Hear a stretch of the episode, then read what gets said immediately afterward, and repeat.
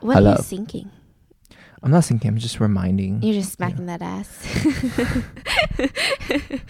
Stomach pains, sweaty palms. Please don't be driving. This is honestly going to be one of the darkest episodes that we ever freaking do on this podcast. What's stomach pain? You're going to feel a knot in your stomach. Ah. You're going to want to grab your private areas, not because that's really nasty. Honey. because it's just like a reflex. It's like when you hear a story, okay, as a man, when you hear a story about someone getting kicked in the balls repeatedly for 44 days straight, don't you feel a compelling need to grab your balls almost as if like your hands are an iron shield when it's really not? Do you not feel that? If I exactly. He's speechless, ladies. He's speechless. so, this is really a case where you're going to want to do all of these things. And so, I highly request not watching this while you guys are driving because I know a lot of people listen to podcasts, including myself, while driving. And this is just not it, sis. so what this if is not everybody just stops wa- listening? I'd say this is good enough that you should pull over. Yeah. yeah, exactly. so this case has this is the case of Junko and I feel like I'm going to say her name wrong. Junko Furata. So I'm going to call her Junko for the rest of this podcast and I mean, this case has been requested for the past, I want to say, three years of my YouTube career where I started really diving into true crime. And I never once spoke about it. Not once. I mean, this is that type of case where you go onto the Wikipedia page and you read through one paragraph of the crime and you just have to leave. Like, you have to leave the Wikipedia page. You have to close your laptop, burn it into the depths of hell, and just remove yourself from the situation because it is that dark. I don't even know how to categorize this crime. What? So, but, but, so, so why? So she's Japanese. I'm assuming. Right? Yes. So why is this case so famous? because it is one of the most I mean there's just so many aspects. First of all, it's one of the most sickest crimes. Okay, so for a lot of other crimes, like the last episode was about the toy box killer. And with that episode, you know, we talked a lot about like fetishes of people being obsessed with like the BDSM but taking it obviously too far where it's very illegal and they would kidnap people to do these things. But with Junko, it's a case where the torture just doesn't make sense. Like none of it makes sense. The torture that they put her through for 44 days straight doesn't make sense. So toy box toy box killer is already very, very, very gruesome. Yes. The things they do. yes. What makes this different or even I worse? I think the torture is almost beyond imaginable. It's almost like this really weird, sick, twisted, creative torture where it's like it's things that you just think about in horror movies, not even. And so you just, there's no explaining it. There's that. I mean, the torture lasted for 44 days. And mm-hmm. you're talking about about 100 people who knew about that this was going on. And it all starts in high school. We're just going to jump right in because, I mean, please get ready. My palms are already sweaty. Doing the research for this case took me about, I want to say, like close to a full day, which is longer than usual. And the reason it was because I just had to keep stopping. Like, I had to keep stopping the research and I had to keep going on to like Reddit and watching cute ass cat videos. I don't even love cats like what that. did you call that? It's called eye bleach. There's literally a subreddit called eye bleach. You guys should look into it right after you're done listening to this because they just have videos of like cute cats and animals and it's super fucking wholesome and you're going to need it after this. Trust. Okay. So we're just going to jump right in. So Junko, she was kind of a normal teenage girl. And obviously, this took place in Japan. I think it was maybe not too far from Tokyo, but it was kind of more of a calmer area, like a suburban area. And at the time of the crime, she was 16 years old. And what's interesting about her is that she was really, really pretty and really, really intelligent. And she got really, really good grades. She kind of had this good girl reputation about her. And she never drank, she never smoked, she didn't use any recreational drugs, which really wasn't super common in that high school that she was going to, you know? A lot of people there drank early. I mean, it's kind of like Mm. here, you know? And so even with this good girl reputation, she was Mhm. actually really popular in school, which a Mm. lot of people thought was weird because, you know, even in America, when you have someone who doesn't do those things in high school, the people who do the, those things are kind of like, oh, you're so prude and stuff. Mm. No, And in, so- in China, Yeah. the good grades, good kids get are the popular ones. Really? Oh yeah. Wow. So It's like you you're were pretty- Not popular. I'm just kidding. I was quite popular. yeah, I got I got a couple love notes before. Oh, yeah. oh, oh, oh. oh. Yeah, yeah, yeah, wow, a hot commodity. I got lucky, didn't I? In this high school, there was a there was a boy by the name of Hiroshi. Now, Hiroshi Miyano is going to be a very interesting character in this story because he does what a lot of high school boys do, which is mm-hmm. just brag. So he was just spending most of his time in school bragging to all of the girls, all of the boys saying, "Hey, listen, you better not mess with me because I have connections to the yakuza." Which if you guys don't know, yakuza is one of like the biggest it's kind of like imagine the Italian mafia but Japanese Mhm. right? And Yeah. it's a little strange because when I did try to look into it, I mean, Yakuza is an organization that is formally recognized by the government, and so it's just very complicated, right? Are they still around?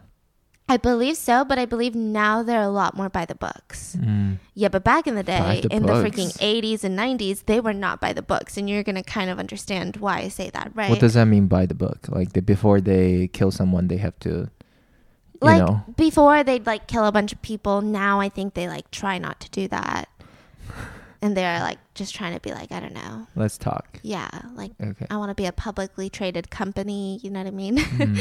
type of stuff so hiroshi at the time he was a well-known school bully and that's kind of how he bullied everyone he'd say hey listen if you don't freaking give me your school lunch i have connections to the yakuza Mm. and a lot of people took it seriously because back back in the day in high school a lot of people would get recruited by the yakuza and he just was always constantly talking about it now junko there's mixed reports i mean international cases are always a little bit difficult to look into but there's mixed reports some said that junko did just didn't believe that he had connections to the yakuza and some people believe that junko just never realized how bad it would be if mm-hmm. she got on Hiroshi's bad side.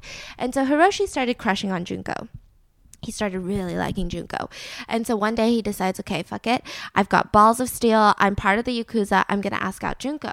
So mm. that's exactly what he does. And Junko completely refuses. She says, listen, I'm not trying to be in a relationship. I'm not trying to date anybody. I'm just mm-hmm. focusing on my good grades. Yeah. And he was fucking enraged by that. I mean, he was so upset. Like he just was so triggered that anyone dared to ever say no to him. Yeah. And so a few days after the rejection, this will kind of tell you what type of person Hiroshi is. He and his friend Shinji Minato, I'm just going to call him Minato. So Uh-huh. Hiroshi and Minato, they are experienced gang rapists. Yeah. What? At the young age of freaking high schoolers. They're really experienced gang rapists. They know exactly how to look for their victims. They go to these parks where a lot of people will go. And in Japan, I mean, it's it's a relatively safe area too. So there'd be a lot of women that'd be walking home from work, walking from the train station through the park to their apartment, or just having like their nightly stroll. And it would be like 7 p.m. And because they were so experienced at gang raping, they were really good at identifying which women wouldn't make a scene. Not because, you know, anything, but just the fact that like they're really good at picking up body language to see which type of woman is going to scream, which type of woman is going to try to run and cause a scene, and which type of woman would kind of freeze, right? And yeah, so they they did this very very frequently. This was like their after school activity was to go to parks and gang rape women. I can't believe I just said that. yeah, I can't believe. Yeah, I just can't said believe that. I just said that. Like, I think, I, yeah, the minute that that came out of my mouth, I'm like, what the fuck did I just say? Okay. And so Hiroshi and Minato are at the park, and this was November of 1988. And around 8:30 p.m., the boys noticed Junko on her way home riding a bike, and they decide, okay, we need to get her. Junko rejected Hiroshi. This is unacceptable. I mean, she's beautiful. Let's just gang rape her. That was their whole idea. Like, none of this is making any sense, but just bear with me, okay? And so Hiroshi told Minato, hey, pretend to be a just a bystander. Pretend like you don't know me."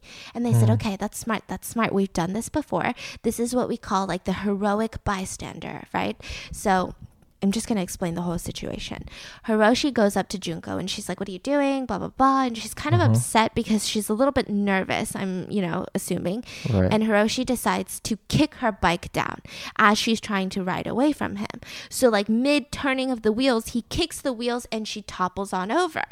Now, lucky for her, at the time she thought a wonderful man by the name of Minato comes running, oh going, Hey, hey, what are you doing to her? What are you doing? Stop it. Are you crazy? Why did you just kick her off the bike? Jesus Christ, get out of here, you thug. And he was just saying all of these things. And so, you know, Junko's looking up at this man who just pretty much practically saved her life. And she's thinking, wow, like, thank you so much. You didn't have to do that. Like, oh, he's kind of crazy. We go to the same school. Sorry, sorry, sorry. And she gets back onto her bike and he says, hey, I mean, he's still kind of watching. Do you, do you want me to help you home? Uh huh. And she says, do you mind? I'm so sorry. Like, I'm a little scared that he's going to try to follow me. Uh And it's kind of dark. And so Minato's like, yeah, yeah, of course, I can just walk you home. It's fine. And so she gets off her bike and she's walking her bike, and he's walking next to her, and they're talking. Right. Now, as they're talking, she's realizing that he refuses to follow her directions and keeps grabbing her to a local abandoned warehouse that allegedly had ties to the Yakuza. Wait, wait, wait. How did that happen? Like he just forces her to walk with him? Mm-hmm. Like in the beginning, it was probably more like, oh, I just need to pick something up real quick. It's on the way, Mm. blah, blah, blah. And then she realized, okay, now we're at this abandoned warehouse and things are not looking great. Uh-huh. And that was at the time that he revealed that he had Yakuza connections. And if she doesn't listen, that they're going to kill her entire family. And so, being 16 that she is, and just so terrified and petrified, and also probably the realization is now sinking in that, holy shit, like I just got mm-hmm. I, I mean, I don't even know the word for that. Like, it's not even scammed. It's not even finessed. It's like, what? Like, this person probably knows Hiroshi. I mean, Yakuza connections, they were conveniently at the same place, and now he's taken me to an abandoned building. And so he takes her into that warehouse, and then he proceeds to rape her. And then from there, he threatens her some more with her his Yakuza connections. This is Minato, by the way. This is not Hiroshi anymore. This is Hiroshi's friend, Minato. And so Minato says, You know what? I'm going to bring you to a nearby hotel. You're going to wash up and everything's going to be okay. So just clarify, do they have ties with Yes. They do have ties Yes. with uh, yeah. okay. hmm Um, I don't think they had like s- very intense ties, meaning like they probably didn't have family members that were high up in the Yakuza, which I'm not exactly sure, but I think like if we get into the story, you'll kind of see, okay, it doesn't seem like the parents are involved. It doesn't seem like it's like a family thing. It seems like they probably got scouted by people and then now they just like want to be bad, right? And they're all 16, 17? Yeah. hmm Holy. Yeah. And so then he brings her to this nearby hotel and then he proceeds to rape her again.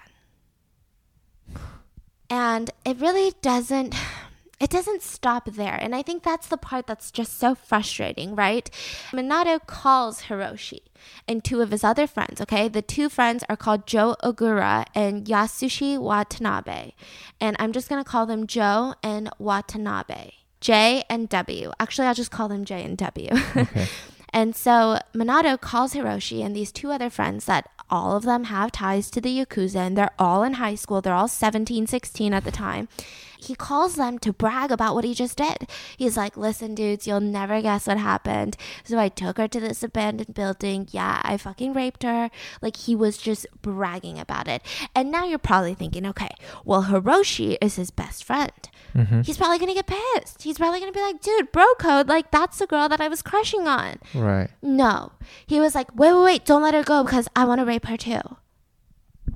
Bro, these kids are just animals. Yeah, and so Jay, one of the friends, is literally begging, begging Minato, saying, Please keep her, please keep her until we all go over there. Please keep her. Like, I really want to have a try at a 16 year old girl that's really pretty. Like, it's just disgusting, like the way that they talk. And Joe is actually going to become a pivotal part of the story later on because his mother.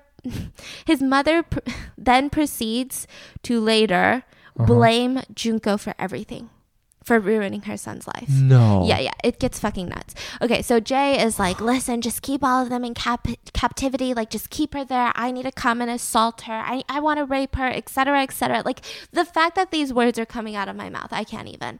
And so, around three in the morning, when everything was kind of settled outside, he left the hotel with Junko and took her to the nearby park where Hiroshi and Jay and W were all waiting there. Oh my god. Now, from there, they felt like, okay, well, she's obviously really pretty. She's intelligent. And guys, I feel like we have a good one. Like, we can't just let her go back. She goes to Hiroshi's school. She's going to tell on Hiroshi that she was assaulted and raped by them. I mean, it's just not a smart idea. We just have to kidnap her. I really mm. think that the main reason that she was taken to a house was not because they weren't trying to get caught, but more so the fact that she was really, really, really beautiful. Have you seen photos of her? Yeah, she's very, very pretty. And I think it also had to do with the fact that Hiroshi is the type of dude that definitely gets off on stuff like this. And the fact that she rejected him, she goes to their high school. I mean, he wanted to keep her in captivity. At that point, they go through all of her backpack, they rummage through all of her notebooks, and they find in her notebook eh, her home address. Okay. And at that point, they start taunting her with it. They bring out that notebook and they shove it in her face and they say, This is really, this is just really great, Junko, because now we know where your family lives. We know where your parents live. And if you ever try to escape, I will send the Yakuza and they will kill your entire family and you'll have nobody to go back to. So why even try? And she was definitely overpowered. I mean, I think the scariest thing is like, okay, when you're dealing with three high school boys, fine. But when you bring in something as well known that it's even known in the United States, like the Yakuza, this big organization that, especially in the 80s, was known for doing some crazy, crazy shit, Mm-hmm. there's literally no reason to believe that it's an empty threat. Literally no reason Yeah. especially after being raped twice. Like, there's just no reason.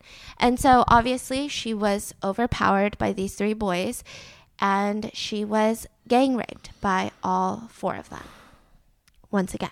Now, at this point, this is where it gets really, really strange. So, they didn't want to let her go. So they decide, hey, you know, we're all in high school. We all live with our parents. Whose house do we bring her to? Oh, that's perfect. Let's bring her to Shinji Minato's house. This was the boy who took her to the warehouse and then took her to the hotel. That's mm-hmm. kind of where all of the boys would hang out. It was kind of their regular spot. All four of them would constantly go there and just, I don't know, do Yakuza shit. I really don't know, right? I can't expect it to be anything good. And so at this point, they bring her to Minato's house and they introduce Junko to his parents, both of his parents, whom live in this house, as well as his older brother, that all live in this freaking house. And they say, Hey guys, this is um this is Minato's new girlfriend. No way. And she was so scared for her family. She was so scared for her parents and she was so scared for her own safety. She's looking at these two adults, these Uh-huh. full fledged adults, and she says, Nice to meet you. Oh my gosh. But then don't you think she also doesn't know if she can trust them? Yeah, of course. I mean, I think it's just like this. Yeah, I mean, how do you know they're not part of the Yakuza? Right. How are these kids part of the Yakuza? Maybe the family's part of the Yakuza. I mean, it was just a whole thing. So obviously, a couple days later, the Furuta family, Junko's parents, they contact the police about the daughter's disappearance, and they're like, mm-hmm. "Listen, she was on her way home at around 8:30 the other day. She hasn't been back. We can't reach her. I mean, we don't know what to do." Right. And the police somehow got word out in the community that they're looking for Junko. Junko's been missing. She's not showing up at school. Yeah. And this really pissed off Hiroshi. which I don't understand how you can get pissed off from that. Right. But it just made him really, really mad. And so he forced Junko to call her parents Uh huh. and to tell them that she hated living with them and she hated everything about her life and so she's running away and she's safe and sound she's staying with some friends and please mom like don't, just close the investigation i don't ever want to talk to you again i'm just so sick of this like stop having the cops looking for me like you're ruining my life She did that.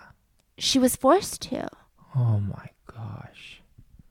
And what was parents' um, reaction? To i mean that? they were heartbroken and they believed it. And they believed it because, I mean, maybe it was the stress of her constantly, you know, achieving great grades in school. Maybe she put so much pressure on her academics. Maybe mm-hmm. she just suddenly got into the wrong group of friends. They didn't want to do anything that made her life more miserable. And she was just telling them that, like, you're making me miserable. Get the police out of this. Like, you're making mm-hmm. me miserable. And so that was super freaking heartbreaking. And then came the 44 days.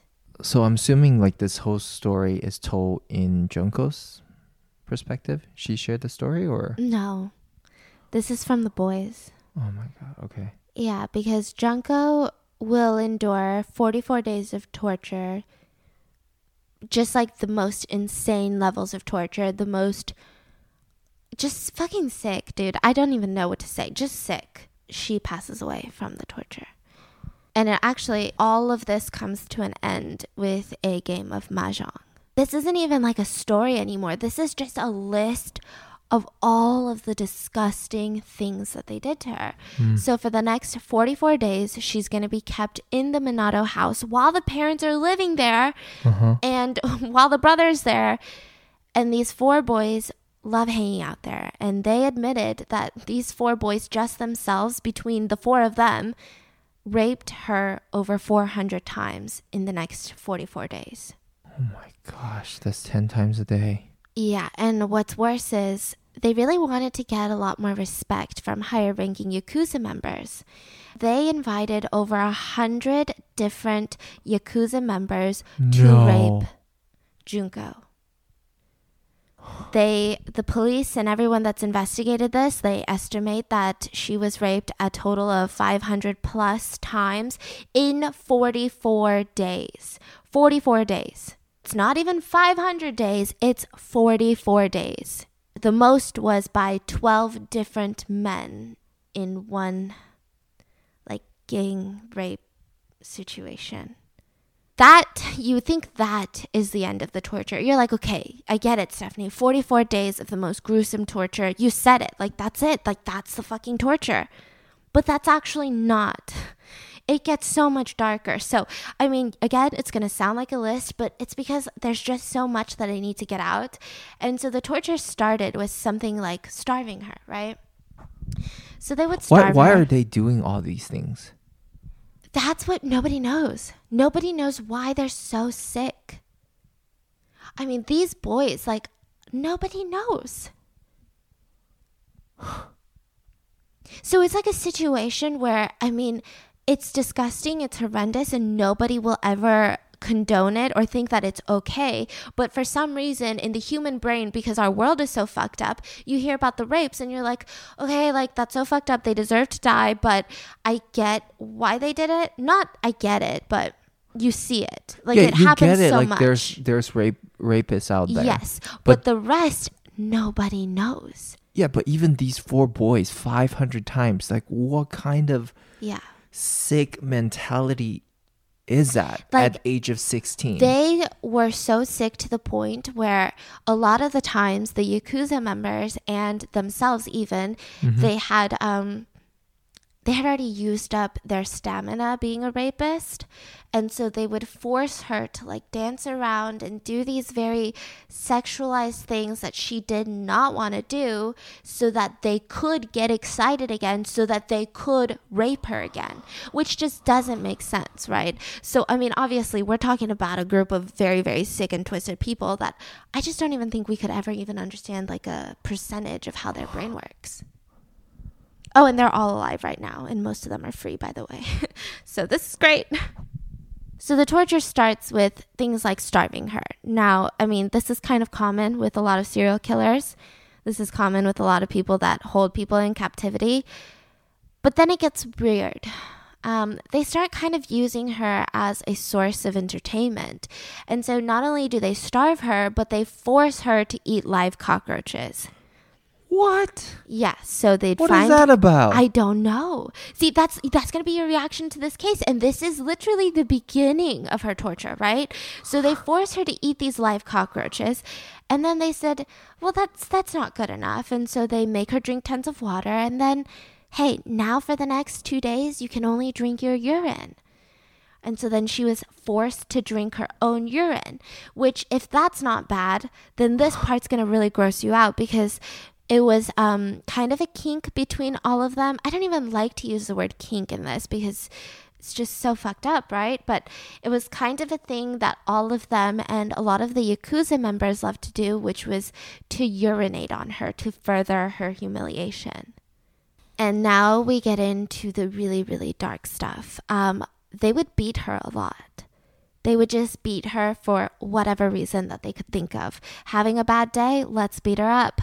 Having a shit day, let's beat her. Oh, you stepped on poop today, let's beat her up. Oh, you got a B on your history test, let's beat her up. They would beat her up for reasons that she had absolutely no control of. And even if she did something fucked up, I mean, obviously I'm putting disclaimers, but you get it. Like they beat her up for absolutely no freaking reason. She was not trying to escape. She wasn't trying to say no to them. They would just beat her up. And while they were beating her up, they made her sing and dance. And now they would beat her with, they said, okay, listen, my fists are getting bruised because I'm a pussy ass bitch, right? And my fists from beating this girl up are so bruised and my knuckles hurt. And so they said, why don't we grab some golf clubs, some iron bars, and you know what, some bamboo sticks? Because, I mean, why should we get hurt while we beat her up? And so they started beating her up with those things. And then they decided, ah, this just isn't fun anymore. And so they hung her from the ceiling upside down and they used her as a punching bag. Yeah, I mean, he's just looking at me very confused and I don't have the answers. Like, I don't have the answers why they would do that. Like, like does that? Did they get off on that, or they just want to do whatever the hell their heart desires? So there's a lot of mixed reviews, right? So a lot of people, because they never really said why they did this. So there's a lot of people making speculations because that's the only thing we can do now. A lot of people think either A, they all got off on it, which doesn't really seem, I don't really believe that part as much. Right. Or B, they were almost in this like really strange pissing contest. I mean, you're talking about boys who love bragging about being part of the Yakuza. You're not talking about boys who are like bragging about good grades. Like they're probably trying to outdo each other. They're probably Okay. trying to brag to the Yakuza what they're doing. I can see that. Yeah. And so it was just creating this like tornado environment of just the most four fucked up boys Mm. just trying to outdo each other in fucked upness. Right? I mean, they I think that's also what a lot of people are saying kind of drove the it's like I can't find the word. It's like the creative aspect of this because none of this torture is normal. None of this is something that you hear in a lot of cases. Right. None of this is like, "Oh, that sucks, but that's serial killer shit," you know? Mm-hmm. This is just so weird. And so from there, they hung her from the ceiling to use her as a punching bag. And like, just think about it. Like, all of this takes so much time, energy, and effort to do. Like, these aren't even things that you can just casually do and it's fine. Like, they really were just doing the most to really just make her life miserable. And so from there, they thought, "Ah, okay, we're getting a little tired. You know, hanging her from the ceiling.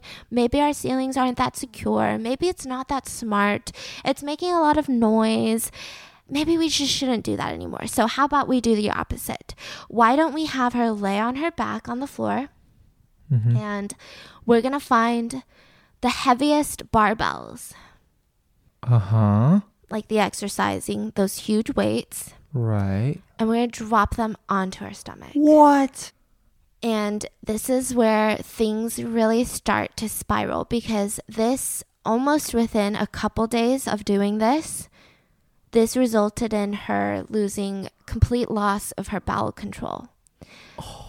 Like she could not hold in her pee anymore. Like she couldn't. She has no reflex or muscles around her bowels. Like you know how we can kind of hold in our pee, but like if you hold it in too long, I mean, it's coming out and she wouldn't even know like she wouldn't even know how to hold in her pee because it just doesn't work. Like she could put her whole mind body and soul into trying and to hold her pee but once you damage those bowel control muscles i mean it's done. Like you think it's simple to hold in your pee but it's really not once those are damaged. And the reason that this was such a such a bad bad bad part of this is because this caused her to urinate a lot on herself, on the ground, on their carpet. Mhm. And this really, really pissed off the boys to the point where they would repeat more torturous things, which would then just further make the situation worse because now then she would have even less control over her bowels. And then that would piss them off more. And it was just like this really dumb, evil, evil, evil cycle that they entered in. Um, and the parents has no clue. so at this point, I mean, it sounds crazy to say that the parents have no clue. So they did have a clue, but they were really, really scared of their own son. What? They were petrified of him. They he was violent towards them a lot. And they also knew that he had connections to the Yakuza.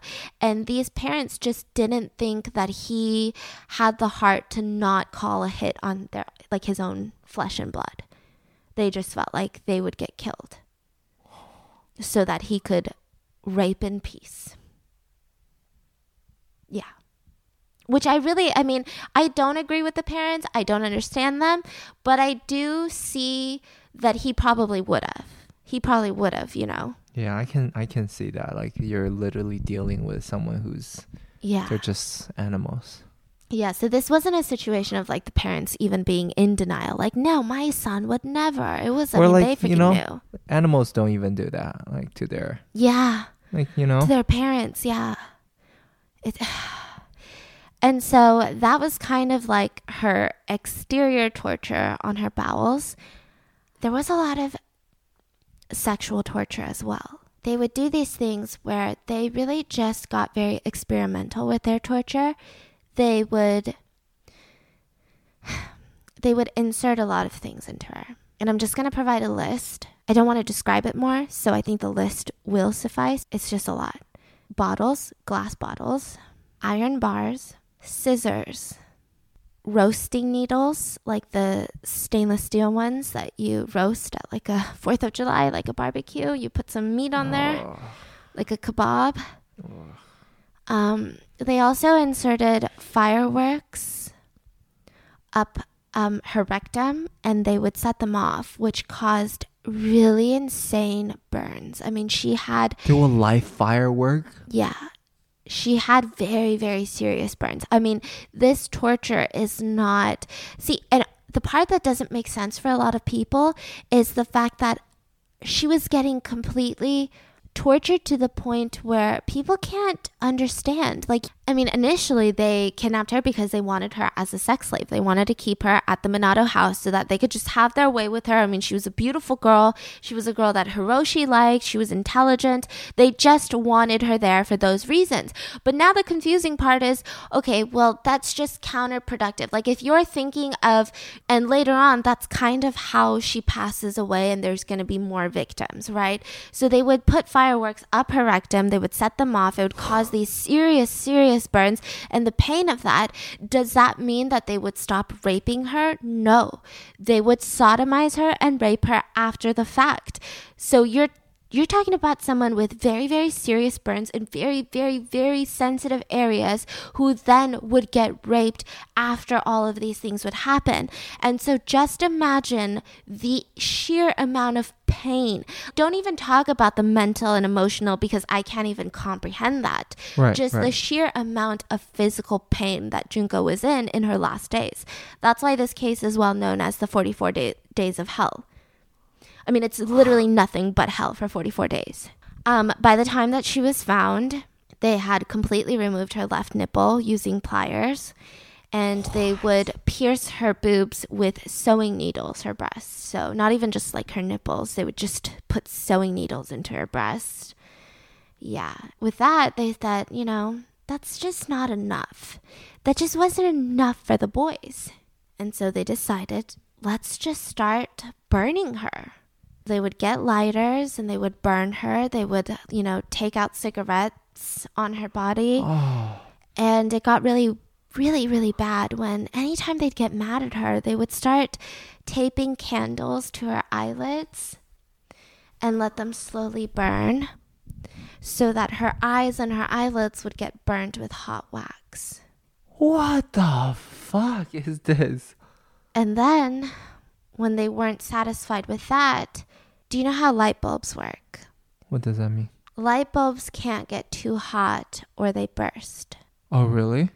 Yeah. They heated up a light bulb and they forced it into her and they kept pressing on it and punching her until the light bulb exploded inside of her. That was 11 days in to the 44 days. All of those were 11 days in? Yeah. That wasn't the full 44 days. I mean, it sounds like, yeah, maybe she's done talking. Maybe she's done with the torture parts. Maybe that was the 44 days. No, that was 11 days in. And so at the 11 day mark, she's completely unable to breathe through her nose because she has so much swelling everywhere. Like, How she, do you do this to some human in 10 days? I don't even know. I don't know how she survived. I don't know how they have the energy and the evilness in their heart. Right. And I mean, just none of this case makes sense. And you're only going to get increasingly angrier because just wait till we talk about the convictions, okay?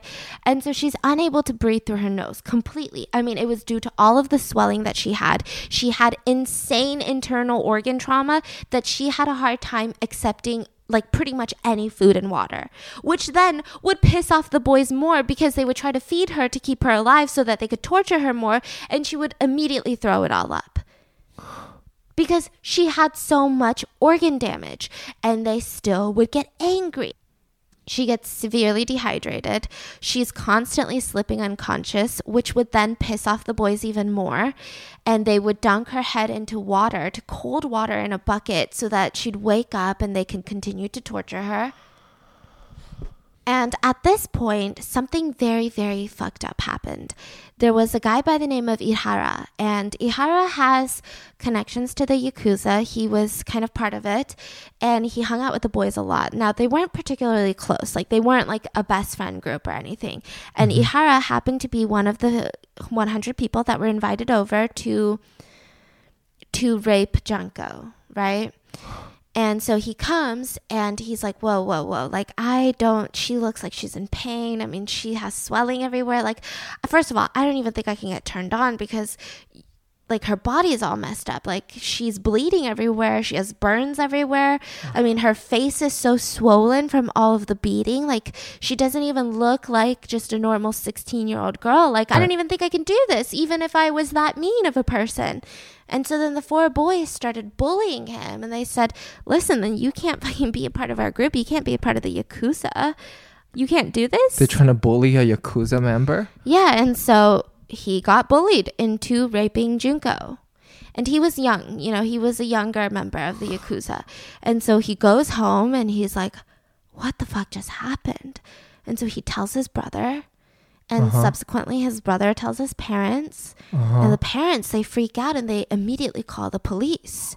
And they said, listen, it's at this Minato house. We have the address. Ihara uh-huh. went. There are so many people just torturing this girl, raping this girl nonstop. She obviously is being held there against her will. Uh-huh. She's in pain. I mean, they're going to kill her. Right. And the police say, okay, we're going to go. We're going to go and check out the Minato house. Yeah. So two police officers were dispatched and they knock on the door. And they say, hi, uh, we were here because we got calls about a woman being here, held Uh-huh. captive and being raped. Right. And the parents say, what? What are you talking about? And so they say, I mean, you could talk to my sons. Maybe they know something about it, but we we don't know anything. And so Right. and they say, you know, Shinji, come downstairs. The other brother come downstairs and they say, Hi officer, how can we help you? Is that the older brother? Yeah. Hi Uh-huh. officer, how can we help you? And they say, hey, we just want to see, have you guys seen a girl around here? We got reports that there was a girl being assaulted inside this house. Uh huh. You know, um, is there anything weird going on? And they said, a girl? Uh huh. No, I mean, no. Maybe it was the wrong house. We haven't heard or seen anything. You're more than welcome to like come inside if you'd like.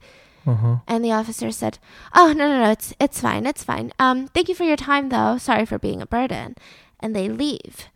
Now the officers get into the car, and they felt like that invitation alone was enough. Because if someone was holding someone captive in the house, why would you ever invite two officers to just look through your house, to rummage through your house? Why do you think the brother did that? They probably knew. They knew that the officer wouldn't come in. Yeah. Because they were so just casual. The parents were home. I mean, you're talking about nice looking parents that are like, a girl? We only have two sons. But they have they know damn well what's going on. Yeah. What? Yeah, and this was 16 days in to her captivity. 16 days in of the 44. And because of this, obviously, these officers later will receive a lot of backlash. They were fired because it's not standard procedure. This is not standard protocol to be like, oh, you said okay, so let me just not do it and leave. Right. I mean, that doesn't make any sense. And the worst part about all of this is, you know, after all of the investigators and after all of these medical professionals, they took a look and they got all the statements from the boys and all of that. Uh huh. They were able to determine that if the officers had gone in that day, Uh huh. She could have recovered. She probably would have a lot of lasting forever, Yeah. Yeah. you know, but She would have lived. yeah, she would have lived. They think that if she was brought to a hospital that day, she would have fought and she would have lived. A couple days pass. This was the beginning of December. She was kidnapped around um, November 25th. So, beginning of December, or like middle, like first couple weeks of December, okay? Mm-hmm. She was able to get a hold of a phone. So, Junko was left in a room and she found a phone in there. And so she immediately rushes as fast as possible, which really wasn't that fast because for her to even get downstairs to use the restroom, it would take her an hour because of how how much damage was done to her body. And so she was able to crawl to the phone Mm-hmm. and she dialed 911 and they pick up. Uh huh. And before she can even get a word out, the boys open the door.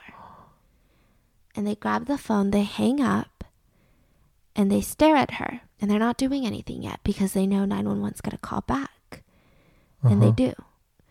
And Uh-huh. Hiroshi picks up, stares at Junko, and informs them it was just a silly mistake. It's a butt dial. Don't worry about it, officer. Everything's great here. And hangs up. And as punishment, I don't even know how to talk about this part. As punishment, they grab lighter fluid and gasoline and they pour it all over her legs. They set her on fire. And this caused immense. I mean, let's not even talk about the pain. Let's just talk about what happened. And so this caused an immense amount of pain to the point where physically her body could not handle it anymore. And she started having these seizures. And so she's convulsing in pain because also you're talking about a girl who literally was already so in so much physical pain from the past however many days that she couldn't even get to the phone that's in the same room as her without crawling and putting in every single second and every single inch of motivation and pure will. And she's 16, by the way. The boys looking at this, they go, This bitch is faking it. How dare she fucking fake being in pain?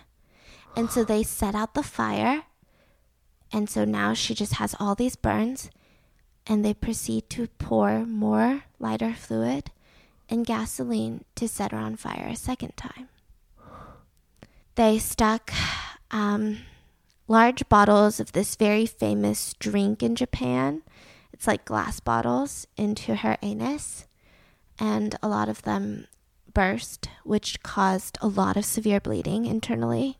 When she was actually found later on, she was found with a lot of glass bottles in her rectum. Like like shattered glasses. Yeah, and full sized glass bottles that were still there. After this point, they still continued to rape her. They were really, really upset with her trying to call the police. They were really upset. I mean, obviously, by the two times they set her on fire, by all of the damage they did to her physically, but they just felt like they couldn't risk it anymore. They got her to hold her hands down and would drop barbells onto them. Literally, all of her hands and her fingers were completely shattered. Like she couldn't use her hands or her fingers. She couldn't hold anything. Literally, couldn't use them. With all of this, they were still really upset with the first thing, which is they just felt like, why does Junko keep peeing herself? I mean, it doesn't make any sense. I mean, I'm just a stupid boy with ties to the Yakuza. It just doesn't make sense why she can't hold in her pee. And so they would get so fucking mad at her that she would pee the carpet, that she would force herself to drag herself down the flight of stairs. And it would take her an hour to get to the bathroom, which is literally just a flight of stairs. Like, you're not talking about some mansion. Like, you're literally just talking about a flight of stairs, and then the bathroom is right there. So she would like crawl to the bathroom. Yes. And even then, she wasn't able to hold her bowels at all. Like, it's not a choice anymore. And so they would continue to beat her. And this just became so, so intense. And what happens when someone is anytime you get burnt you guys have probably experienced this like maybe on like a stove something minuscule something uncomparable to what junko went through. But i've burnt my hands like on stoves on touching hot things. And anytime you get a burnt if it's really really bad you start getting to that point where okay it's about to recover but there's definitely some pus in there. Like there's Yes. there's gonna be some shit that comes out. It's gonna look like a giant pimple that's popped right? And so it was getting to the point where she had that all over her body I mean, there it was just so swollen. She was completely unrecognizable. Like if you saw a picture of Junko at the like closer to the 44 end day mark, you would not be able to recognize that that's Junko or even a 16-year-old girl or even a human. Because her face was so swollen, burnt, everything was just fucking burnt and swollen and just broken, completely broken. And this was around the time that the boys were like, wow, she's so burnt that anywhere we touch, it just like starts oozing this puss. The burnt skin is decaying almost. It smells gross. And so at that point, they started losing sexual interest in her to the point where they said, okay, you know what? Let's go back to the park because we haven't done that in a while. Let's do it for old time's sake. So all four of them went to the park and they saw a 19 year old woman on her way back from work and they gang raped her. I mean, I, I just gotta say, out of all the serial killer, like psychopath, all these people, these four boys are literally the most evil human beings. But what's ironic is that the Japanese justice system will still consider them boys. At this point, they're going around gang raping more people because Junko is not getting them off. And I say that with such anger. And like, I, my stomach is in just a tied up bunch. At this point, she's just begging them to die. She says, like, just get it over with. Like, I don't understand. Like, just kill me.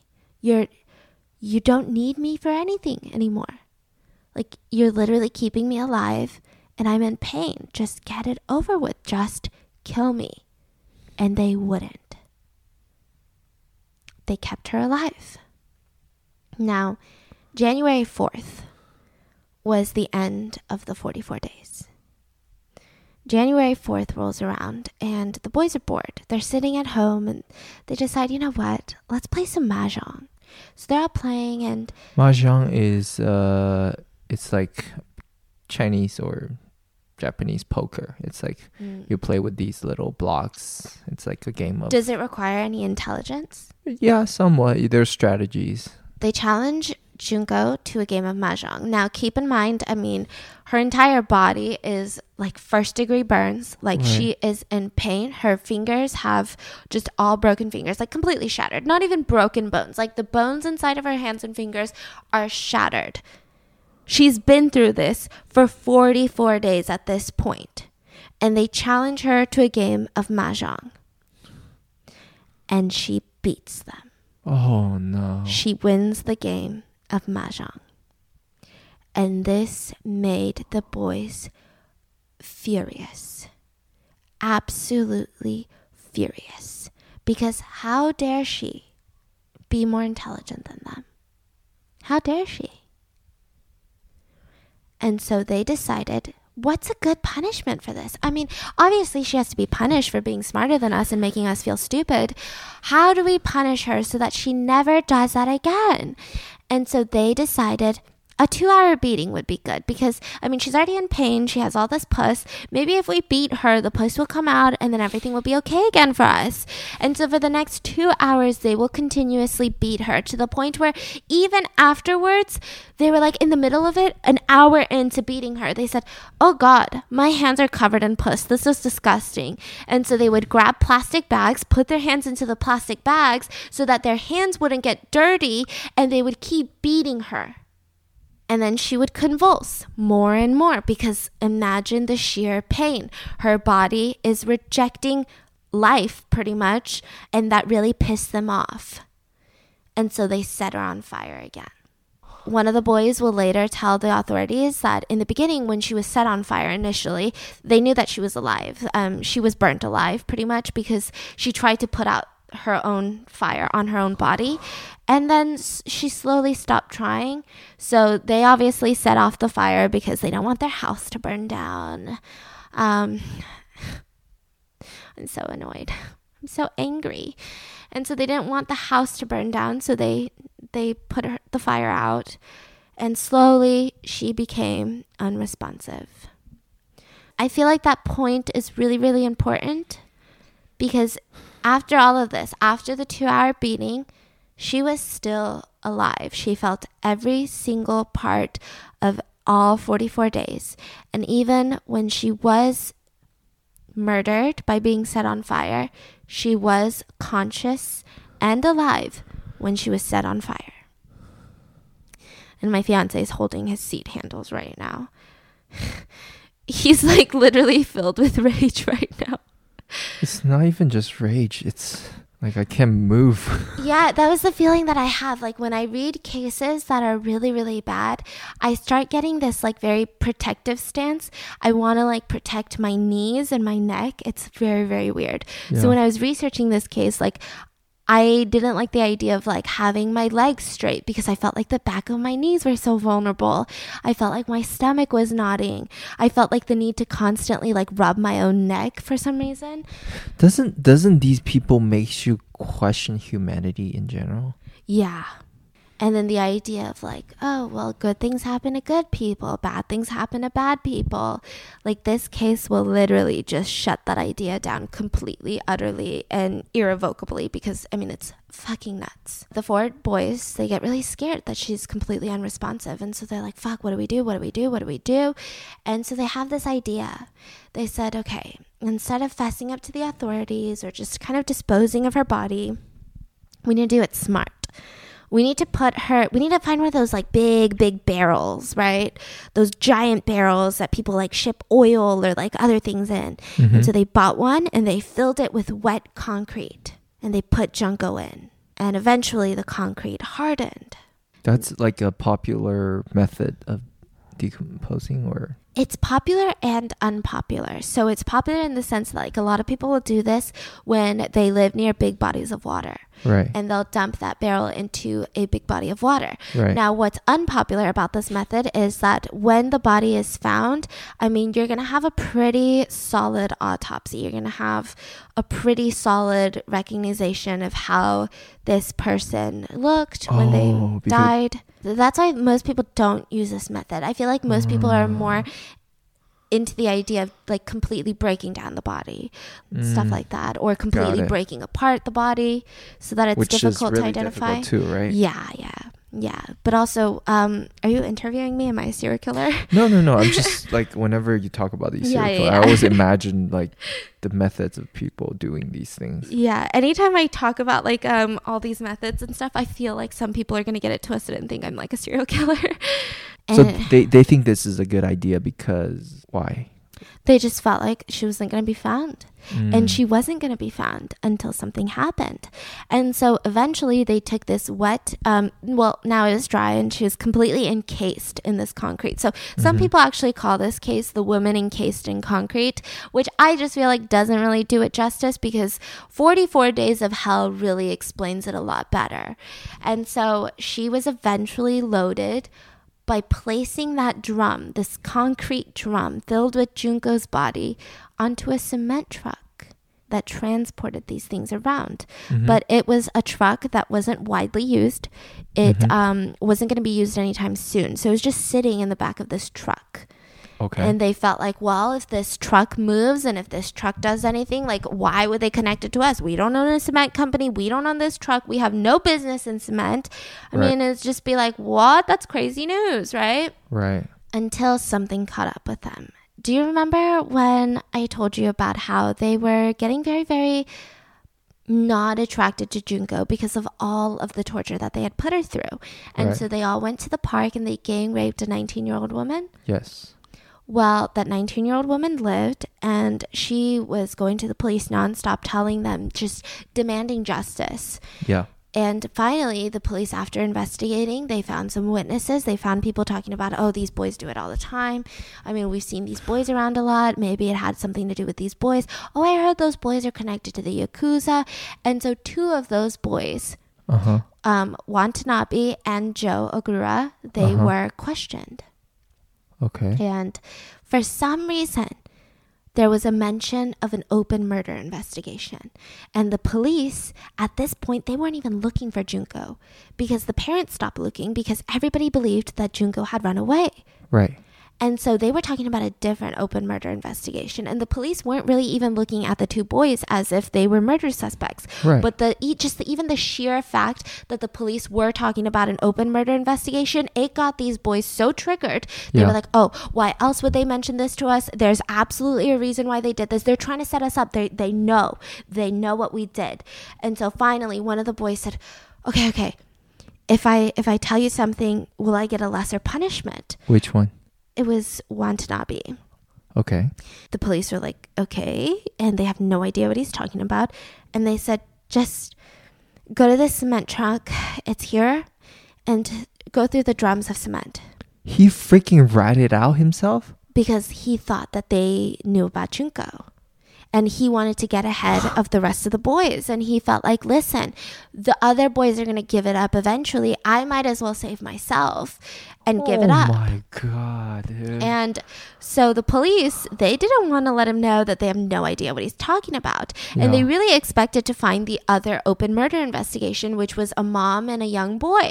And so they expected to go to that concrete, you know, cement truck and find, sure enough, a mom and a young boy. yeah. But it was to their surprise that they go through the drum and they found Junko. Now, when they found her, that was a completely different story because they didn't know it was Junko. They didn't know it was the girl that the parents came into the police station desperately looking for answers 44 days ago Mm-hmm. because her face was completely unrecognizable. Like her face was so swollen, so burnt, and so beat up that it th- they didn't even know she was 16, if she was 60, like really no clue who this person was. Right. What they did find out almost immediately was that she had significant damage to the uterus. Significant. But somehow she was pregnant. No fucking way. Yeah. They also found many glass bottles in her rectum. It's like this orange sea glass bottle that's fa- famous in Japan. Within days, all four boys are arrested. I mean, I don't even know how to get into the prosecution side because I'm just like filled with rage. I'm just so angry. And these are moments where I feel like recently, especially on like my YouTube channel where I talk about stuff like this, I've had like some shocking realizations of how corrupt the American justice system is. I mean, it's something that I think everyone in true crime kind of has a basic understanding of, mm-hmm. but it just the more you look into it, just the more corrupt the justice system is. But in a case like this, it almost makes you feel somewhat secure. in America. Somewhat. Not really, Mhm. but somewhat. Because listen to this. Japan has always had very, very just controversial ways of doing things in terms of how they prosecute people. Mhm. And kind of Korea is like on the same page of this, but Japan doesn't like to release the identities of people until that they're proven to be guilty, which in you know, when you think about it logically, that should happen everywhere and it's like such a good thing, right? Mhm. But in times like this, it just makes you just so freaking angry. And also, if you had a case like this in the United States, I mean, I'm telling you, there's so many things fucked up in America. But if you had a case like this in the United States, you Right. are looking at first degree murder for two different people. Because anytime you murder someone who's pregnant, usually they get charged for two murders Ah. because you did murder the baby. The baby would have been born if the mom didn't die, right. right? Okay.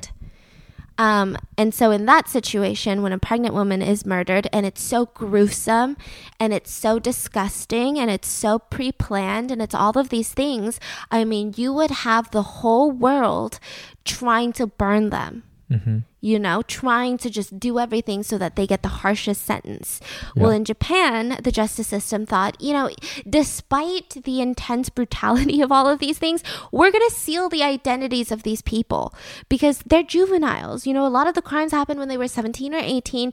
You know, some of them, the murder happened at 18. But either way, we're not going to let society know who these boys are because once they get out of prison, they should have the right to find a job. They should have the right to carry on with their lives and really rehabilitate afterwards. We don't want them to get bullied by the press.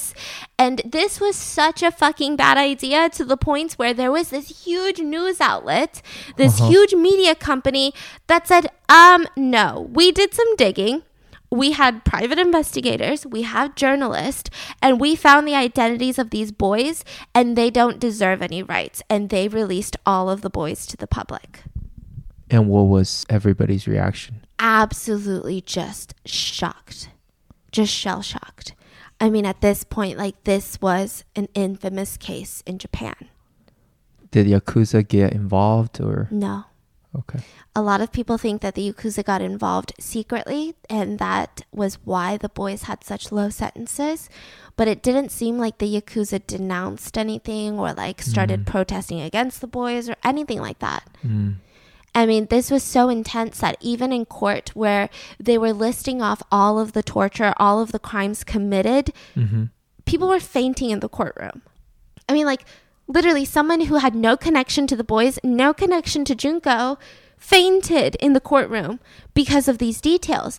And the way they told these details probably ev- wasn't even like me, where I like really got into it. It was probably like, okay, crime number one, blank, this is what they did. Crime number two, blank, this is what they did, right? Yeah. And but they person- probably went in Yeah. detail about everything. and probably had pictures. And so, you know, they fainted. And all four boys pled guilty to not murder, not murder in the first degree, not two counts of murder in the first degree, or even the second degree, or the third degree, but rather committing bodily injury that resulted in death. That is the equivalent of you punching someone because you got into a bar fight and that punch was so hard that they got brain damage and then they ended up dying. That's what committing bodily injury that resulted in death means. Whereas murder is like, hey, I'm going to kill you. right, right, right. So they say that was an accident. Yeah, so we committed bodily injury and then it resulted in death. But like, death wasn't our end game, is pretty much what they were saying. And the court say okay? Yeah. The court said okay. And this caused outrage in Japan. I think that one of the reasons that th- things happen so differently in Japan than it would have in a lot of different countries is I kind of feel this way. I mm-hmm. kind of feel this way about Asian culture, a lot of Asian culture. A lot of the times it's like that feeling of like, don't get involved. Like, don't get involved into things. And so I feel like if this happened in like more Western countries, I mean, you would see just fucking riots and protest, Right. which is exactly what needs to happen in situations. I mean, it was outrage, but Uh-huh. it wasn't so much outrage and so much action that the court had to do something else. Gotcha. Okay. And so Hiroshi, who was 18 at the time, this was the boy who confessed his love for Junko and then got rejected and thus created all of this. He Uh-huh. was 18 at the time of the murder. 18. He was an adult. okay. In July of 1990, he was sentenced to 17 years for the crime. So he will be out for thir- at 35. Yeah. He's out now. He was sentenced to 17 years for the crime. Um, he tried to appeal the sentence. He Uh-huh. said, Listen, I mean, that's obviously too long for what I did. I don't deserve 17 years, maybe like two, but not 17. And so he appealed his sentence, Uh-huh. and the judge gave him 20 years just for the audacity of trying to appeal the sentence. Now, this is where it gets even more weird, right? This was the second highest sentence given to anyone before life imprisonment. And so it seems like Japan doesn't really have like a middle ground. So what I'm getting from this is that either you get life imprisonment or you get like 20 years or less, but you don't get like 40 years, you don't get 60 years. I mean, my confusion with the case actually just lies in the fact that I don't understand how these boys didn't get life imprisonment. right. But exactly. I mean, the fact that it was just 20 was weird. Like, don't be shy. Like, put some more. Let's do life. Yeah, but and, and the public didn't like that, right? Yeah, the public hated it because you're also not talking about boys who said it was an accident, who showed remorse, or said, "Hey, that wasn't me. You've got the wrong guy." You're you're talking about four boys who said, "Yeah, we did that." Yeah. Like no remorse. At this point, Hiroshi's parents sold their house. Do you know Ju- uh, Junko's parents' reaction to this? I mean, they were outraged. The mom had to go under like heavy psychiatric treatments because, I mean, your daughter, Yeah. and I'm sure there's so much guilt and pain of why didn't I just keep looking? Like, why didn't, like, I heard her voice. I should have known that that's not who she is. I should mm-hmm. have known to keep calling the police. I should have known to do this, A, B, C, and D. That's Yeah. probably where it like first starts and then to hear about how she lived for 44 days. I mean, I've never been to Japan. I've never even met Junko. I don't know anything about these people really other than what this case is about and I can't sit here with a straight back and like say these things. Like I'm like curving my back, my stomach is in knots, I have sweaty ass palms. Yeah. Yeah. So imagine if that's your kid. And so. You couldn't even sleep well that after you Oh, yeah. researched this. yeah, I had so many nightmares, and it was it was just yeah. And so Hiroshi's parents they sold their family home, and they sent Junko's parents about four hundred twenty five thousand dollars. I think it was um, you know, I don't know how to feel about it. I think Junko's parents deserve a lot more.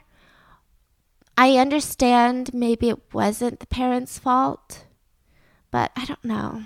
I like I that just doesn't sit Yeah. right with me Yeah, yeah, yeah. it just feels like I would hate I mean, when you're underage, everything the kid does, is the parent. right? The parents have Yeah. responsibility for everything the kid does. So what the hell happened allowed this kid to be out every day raping people? Yeah.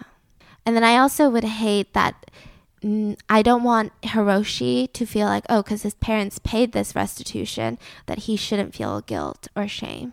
Because it doesn't seem like he does. A lot of people that have met him after he's been released from prison, he talks about Junko. I mean, the, it's not something that he avoids. It's not something where if you bring it up or anybody in the friend group brings it up, that he feels uncomfortable or like, oh, let's just not talk about it, guys. I mean, he talks about it. He tells the story about it as if it's just this, just a story. No way. Yeah, I He's mean, alive right now. he's like in his 30s or something. Like maybe late 30s, early What 40s. the fuck? Yeah. Um, he was denied parole in 2004. He was released in 2010. So 10 years ago, he was released, and he was in his he was 38 at the time of release. So now he's 48. Yeah. So now he's 48, which is still alive and well. And um, he was arrested again in 2013 for Uh-huh. fraud. Oh my god. Yeah. Like, I just but then they didn't have enough evidence.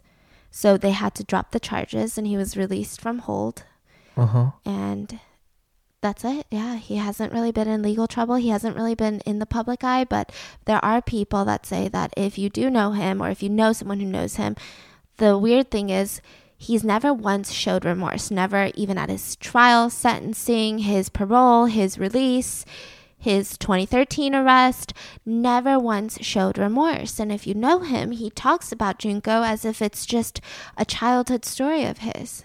Yeah, he's he's he's this this is a psychopath who's Just out and about now. yeah. Yeah, you're talking about a full. F- I mean, he changed his name. and Japan, the media outlets keep looking for the changed names and releasing them, so good on them. Yeah. But I mean, That's insane. yeah, Like you talk about these serial killers, psychopath, they're all in jail or dead, dead, or yeah. but here's the dude, 48 years old and just out and about. Just out and about living his life in Japan. What about the other three boys? So Minato, Shunji Minato, who has now changed his name as well, he was 16 at the time of the murder and it happened inside of his home. So this is the Minato house where the 44 days of torture took place. And he received four to six years in prison. Four to six. Four. One, two, three, four. Not 4D, not 14. One, two, three, four. And at max, he would serve one, two, three, four, five, six. Six. Six years. Sorry. At max, he would be out by 22. Yes. But then he appealed, and the judge got really annoyed that he appealed. And so then he was given five to nine years. I mean, this happened inside of this guy's house. Right. He was given five to nine years. And like, I really hate when people say, you know, I mean, they were kids, they were underage. When you're six, like, I feel like when you just say that out loud, maybe you could just kind of accept it without actually thinking about it. But really think about when you were 16. This guy's obviously dangerous. Yeah. And out of these four boys, three of them will get rearrested. So Hiroshi got rearrested in 2013 for fraud. And I mean, Minato gets arrested again later. when you're 16, the saying, well, they're just a kid, they don't know any better, that applies to like stealing a chocolate bar from the gas station. Yes. I don't know, smoking a blunt. Like, it does not apply for raping and murdering a girl over 400 times. And what's even crazier is that he was underage. So, fine, let's say he was 16 at the time of the murder and you're giving him such a light sentence because he's a juvenile. What about the parents and the brother who were not underage, who were over the age and they saw all of this happening? Yes. In America and a lot of other countries, they would be charged. right. They were not. Because They just weren't. And this completely, completely shocked Junko's parents and like the rest of the world. I mean, they were just shell shocked. If you are going to give an excuse of, well, these boys are kids and just serve them these light ass sentences because boys will be boys, then charge the parents with something really harsh right. So show someone getting the consequences of this. But um no, they weren't charged. And so Junko's parents were really upset. They filed a civil suit against the Minato parents uh-huh. and it doesn't really say I tried to look up a couple different articles how Uh-huh. much they won or what they won from the civil suit, but they did win okay. the civil suit. And so after Minato was released from prison, he moved in immediately with his mom and he Uh-huh. never worked. He literally never worked. He just mooched off of his parents. And in 2018, he was arrested for attempted murder. no um, fucking way. Yeah, just listen to this. I feel like this will tell you enough about Minato and enough about how that sentence just didn't do anything for him. Because a lot of the times I realize people try to give younger people lighter sentences because you want them to be able to have the rest of their lives to make up for it and get a job and do these things and try to be a normal person. But in 2018, he was arrested for attempted murder. And so the mm-hmm. police say, Why did you try to murder this guy? And he says, Whoa, whoa, whoa look at who you're talking to. I, I, I had no intent to kill him. What are you talking about? I did not try to kill this man. All I did was beat him with a metal rod because he was pissing me off. And then so what? I slashed his throat. But like, how does that mean I'm trying to kill him? Yeah, that was his excuse. He beat a man, a 32 year old man, with a metal rod and then slashed his throat and then complained that he had absolutely no intent to kill and that these charges were ridiculous.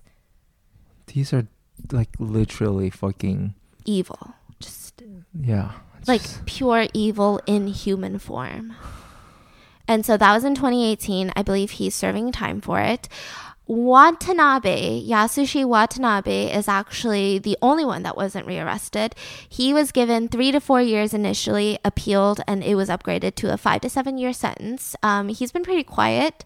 It seems like he has tried to get a job and do these things afterwards.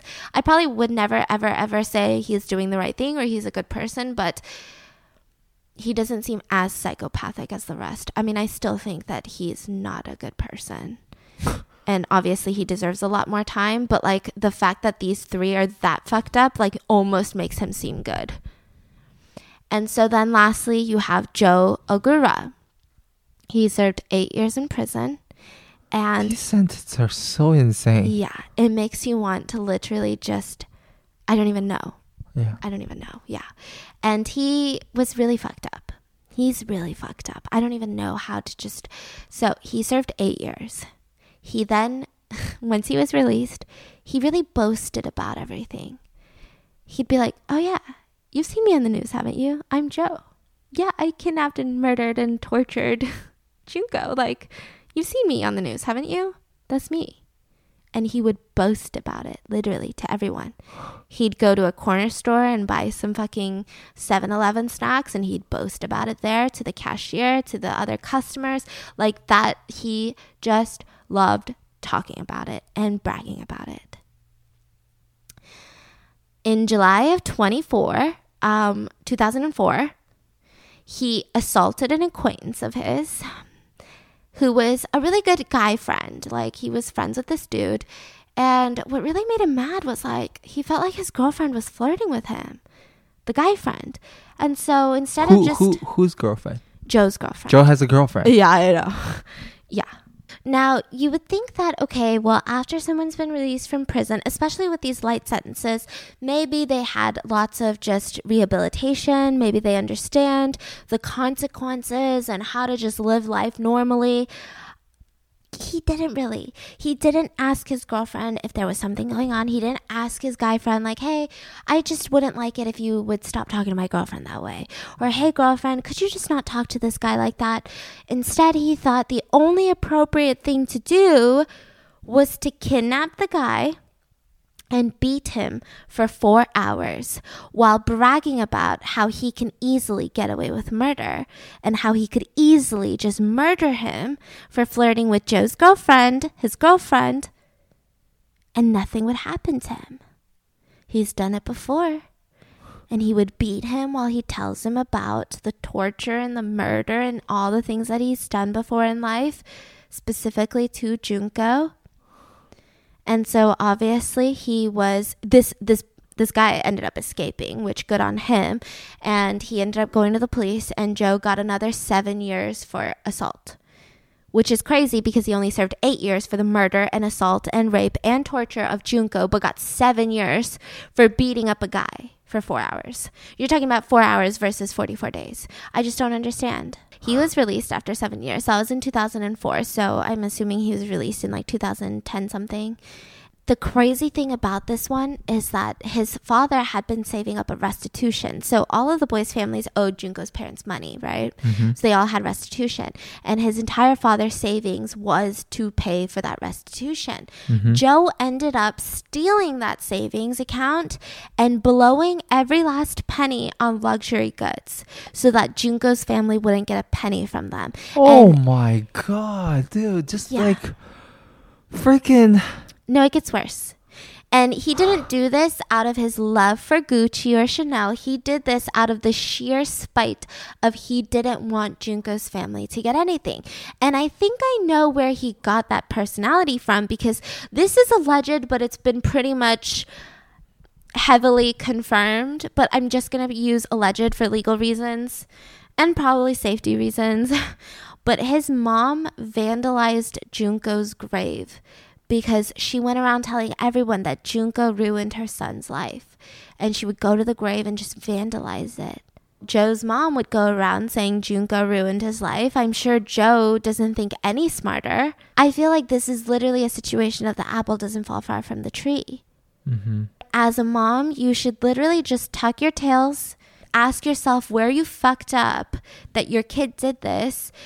I mean, it just makes me so angry. At this point in time, all four of them are out and about, it seems.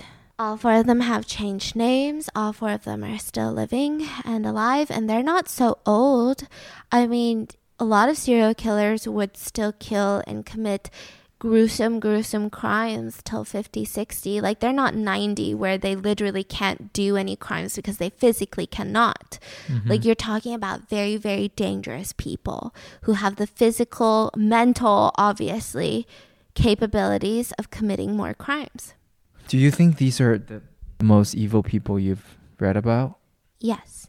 This is probably the most evil case I've ever done research on there's just so many questions, I think, and there's just so many feelings.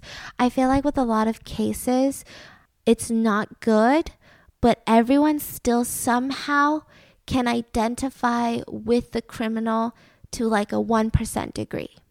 Yeah. Not saying that you relate or not saying that you like them or you think it's okay that they did this, but like, oh, okay, so this person was abused their entire life and they grew up to abuse their own kid. You know, it just, for some reason, you can kind of understand. But with these four boys, I just do not understand. And I do not understand the justice system. That's why a lot of people think that the Yakuza had a lot of ties with mm. the judge and there's also like this speculation that if these boys ended up getting a lot of time, then it would just like make the Yakuza look so bad. Like look so weak? Look so weak, but also make them look so bad. In terms of like, if it's a really bad crime, of course they're going to get a lot of time. But mm. this is like, guys, boys will be boys type of shit. Because they got like, what, fucking eight years? I mean, a lot of people that don't live in Japan have a lot of pickles to pick about the Japanese justice system. I mean, they were one of the last countries, I believe, to my knowledge, that got rid of the statute of limitations, I think now. Mm. Which means back in the day, if you murdered someone and then the statute of limitations was over, even if you went and told the whole world you murdered someone, you wouldn't go to jail. Mm-hmm. Which is crazy. Yeah. What do you think these kids deserve, or these four? Um, politically, I think they deserve life in prison. As a human and as a female, I think they deserve exactly what they did. Mm-hmm. I wouldn't be upset if in prison a bunch of people shoved glass bottles up their ass. I wouldn't even pretend to be upset, to be real. I'd just be like, yeah. oh, don't be shy, do some more. Now I sound like a serial killer, so I gotta go. Wait, do we have comments for podcast? and like, let me know in the comments your thoughts. wow, we're so noobs. We're gonna we're gonna research this. We're gonna feel figure out if there's comments. Eye bleach. Ah, go on Reddit and there's a subreddit called eye bleach. Now, once you go on there, you're gonna want to rank everything from top Okay. Do top of all time if this is your first time on there. And you're going to see some really, really, really cute shit. Like, like you're going to see fucking dogs and cats napping together. You're to see a dog dressed up as a lion, but instead of a lion's mane, it's a watermelon. And so it's like a dog with its face inside of a watermelon. You're to see a bunch of dogs trying to eat sprinklers. That's a popular one. Yeah. Yeah, yeah. Oh my god, there was this one where this they found these ducks, like these baby ducks, these uh-huh. ducklings that were just abandoned. Uh-huh. And so uh-huh. they brought them to this very pa- famous duck pond. And one of the ducks, she recently had babies. She just immediately took those ducks as her own. She was like, "You're mine now." And they just started following her. She just started taking care of them. Yeah, uh-huh. And it's really going to help you recover from this case because it's a tough one. But I hope you guys enjoyed today's podcast. Let me know what other really, really what other cases you guys want me to cover? I know that there is. I know everyone's going to request this and it's going to come in a couple podcasts. Probably not the one right after, but there is what people compare as the American version of Junko. There was a young girl who was tortured and murdered and assaulted, and her name's Sylvia. And I'll get into that case eventually but maybe to ne- the next podcast won't be. I don't know. we'll see. I hope you guys enjoyed this podcast. Thank you guys for loving the first episode. Um, we were somehow able to finesse our way into the top 10 of the Apple Top Shows podcast, which, like, I already know is only going to last like 24 hours, but I took hella screenshots, and now my fiance won't stop calling me top 10. Top 10. I'll literally, Number 10. I'll literally do something, and he'll be like, "Number 10, hey, number 10, where you at?" So thank you guys. You literally made my day. I love you guys so much. And That's I'll the peak what? of this podcast. literally it's the peak of my life actually and my career so thank you thank you so much i will try one more time to to do something like i'll i'll be okay with like top 1000 now so i'll see you guys in the next podcast next week on wednesdays hump day up